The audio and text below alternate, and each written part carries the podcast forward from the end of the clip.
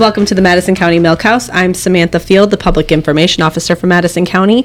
And today, in this February, uh, yes, I think it's February. It has been very spring like lately. I'm sure we're going to pay for that in March. Uh, in this February, which is Black History Month, uh, in the, during this time, we honor the triumphs and struggles of African Americans throughout U.S. history. And many people don't know that Madison County, New York, actually played an important role in the abolition movement in the 1800s. And joining me to talk a little bit more about that today is, of course, Madison County historian Matt Urtz. Hi, Matt. How are you doing? Good. Thanks for having me. Thank you for joining us. Um, I don't know when people are listening to this, but today the sun is shining, and I will take it. Yeah, you can't complain. Like the last three or four days, it's been wonderful.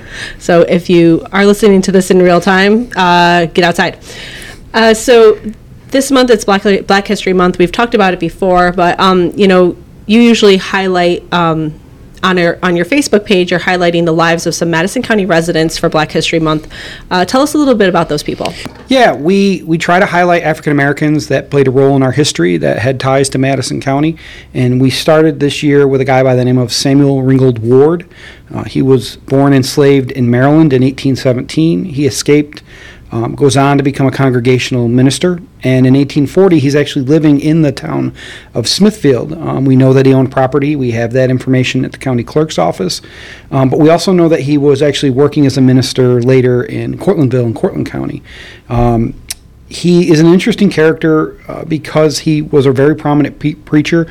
He goes on a lecture tour talking about abolition in he goes on a lecture tour talking about abolition, temperance, and peace societies. Eventually, he ends up in Syracuse in 1851. He helps out uh, William Henry, who's uh, better known as the gentleman who was rescued during the Jerry Rescue. Uh, there's a monument in Syracuse for that. Uh, in fear, he actually moved to Canada to avoid prosecution. He actually toured the country of Canada uh, speaking as well. And eventually, he publishes a book called Autobiography of a Fugitive Negro His Anti Slavery Labors in the United States, Canada, and England. Um, so he was an interesting character, and he lived in Madison County, and, and uh, we, we think that's really important to highlight folks like that. And uh, we've talked about this before, but I, you know, people haven't don't know that, uh, you know, Peterboro, New York, actually hosted the completion of the first New York Anti-Slavery Society meeting um, in 1835. And to me, every time I hear that, I'm like, little Madison County, like we had a huge part in the um, anti-slavery movement. Um, we had a huge part in women's movement too, in women's suffrage movement. We'll talk about that next month. But I just find it so fascinating that we live in such a historically rich area. And I guess just as a historian, what's your feeling on that? So Madison County has a very broad history, and, and we highlight the abolition movement because we had one of the wealthiest individuals in the country at that point in time living here, and he was funding it, and that was, was Gerrit Smith. But there was lots of people involved along the way that uh, took part in the abolition movement that, that kind of get um, lesser sung, for mm-hmm. lack of a better way to put it. Um, but we also had a lot of people who moved here because of our roles in the abolition movement. We had a lot of people visit here. People like um, Frederick Douglass, John Brown were coming here to either sit with Gerrit Smith and, and, try to find a way to get funding, but also to talk about the movement and find ways to move it along. Um, so we have that aspect that's here, and it leads into, like I said, a lot of people moving here uh, and, and, living here, even for brief times. One of the people we talk about um, this year is a guy by the name of Henry Highland Garnet, who was also an enslaved individual in Maryland.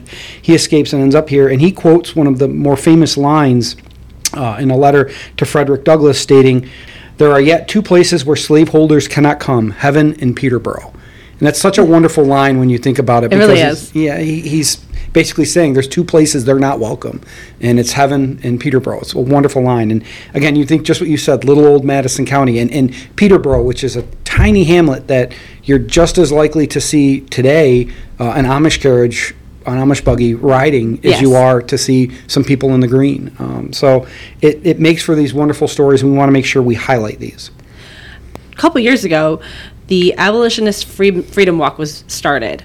Uh, so this year would be the third year, right, that they'll be doing it? Yeah, so um, we've done it two years. The first year we had amazing weather. Um, we start right in the village of Canastota, um, and, and, Sam touched on in 1835, um, the New York, the, the first meeting of the New York State Anti-Slavery Society was ejected uh, from the Presbyterian Church in Utica, New York. Um, they made their way here, some 400 individuals uh, via walking, via carriage, um, via horse, and then uh, via the canal.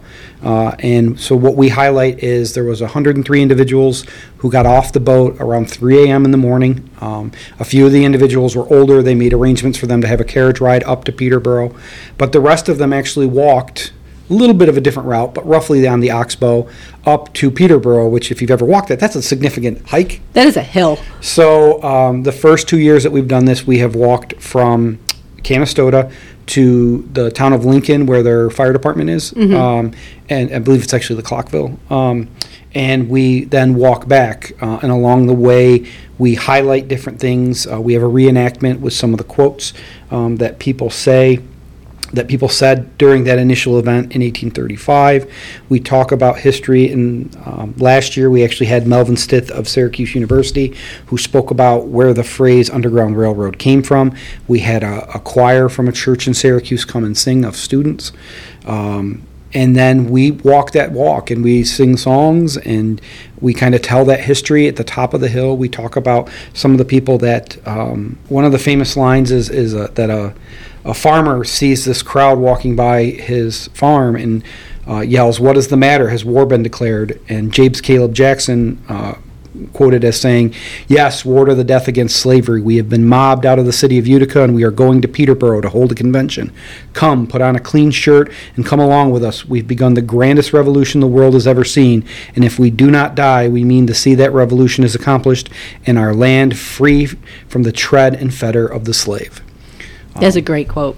It is, and uh, you know, again, that idea that was in Madison County is really important to our identity. We've always been kind of a, um rebellious a little bit, Yes. and uh, that plays into who we are today. And we like to highlight that history for lots of reasons, mostly to educate, but also because it gives us an opportunity to um, find ways to promote our community.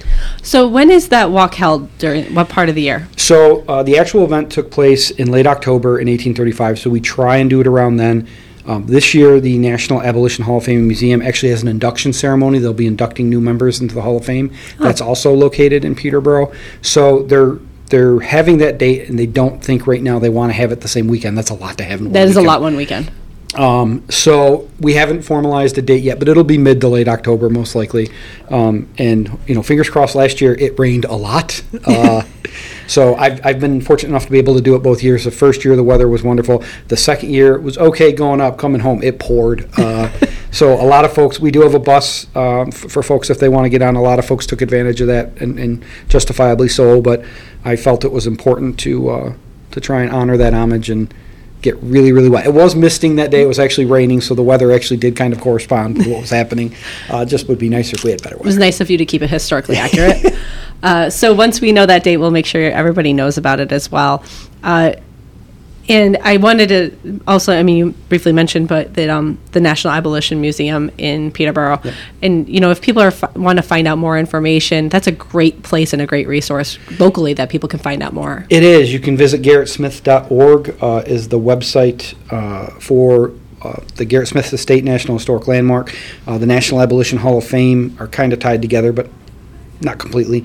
Uh, you can visit, I believe it's National Abolition Hall of Fame Museum.com.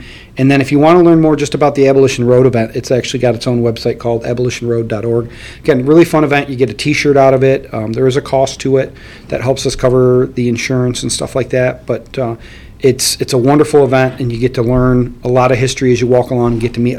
Um, last year, when we were walking back, I walked with a gentleman from Queens who drove up both years so far and had a conversation with him, and he just felt it was important that he took part in this. So, That's, that's great. yeah, it, it it's a really um, fun event, um, and, and, and I would encourage anyone that wants to, to join us. And, and like Sam said, we'll talk about it more come fall when we have some dates and, and the signups are open.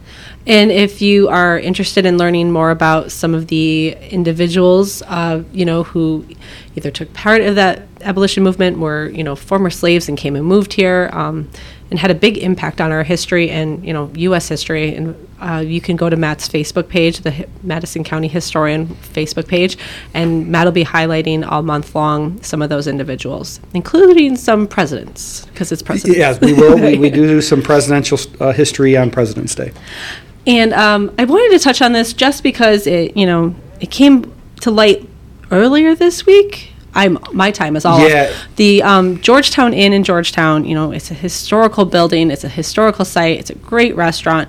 They said, oh, sorry, it was earlier last week, and they said they were closing their doors. You know, and could, you've you've spoke there before. You've done history where you eat there before. Tell us a little bit about the history of that place. Yeah, so um, uh, in 2022, we got the opportunity to do a history where you eat there. Um, so we actually highlighted the history.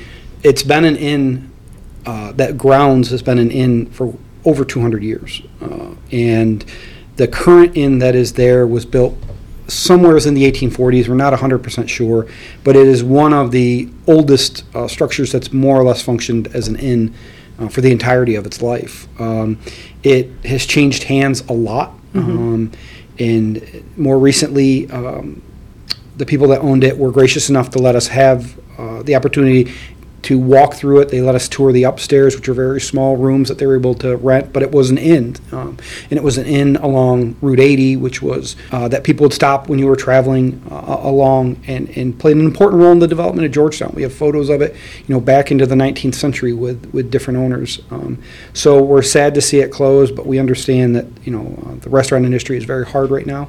And we hope that maybe somebody else will take up the, the, the the flag and try and find a way to make it profitable.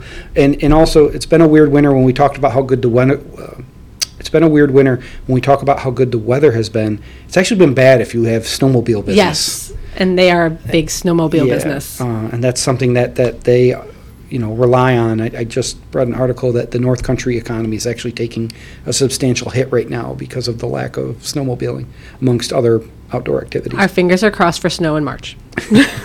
Uh, So, but yeah, um, it, it sounds like they formally closed up. I don't think they've done, made any announcements since, uh, the original one, which is around January thirty-first. Uh, and the, the Syracuse.com did a nice little article and, uh, made a request, and we were able to send them some information that they utilized.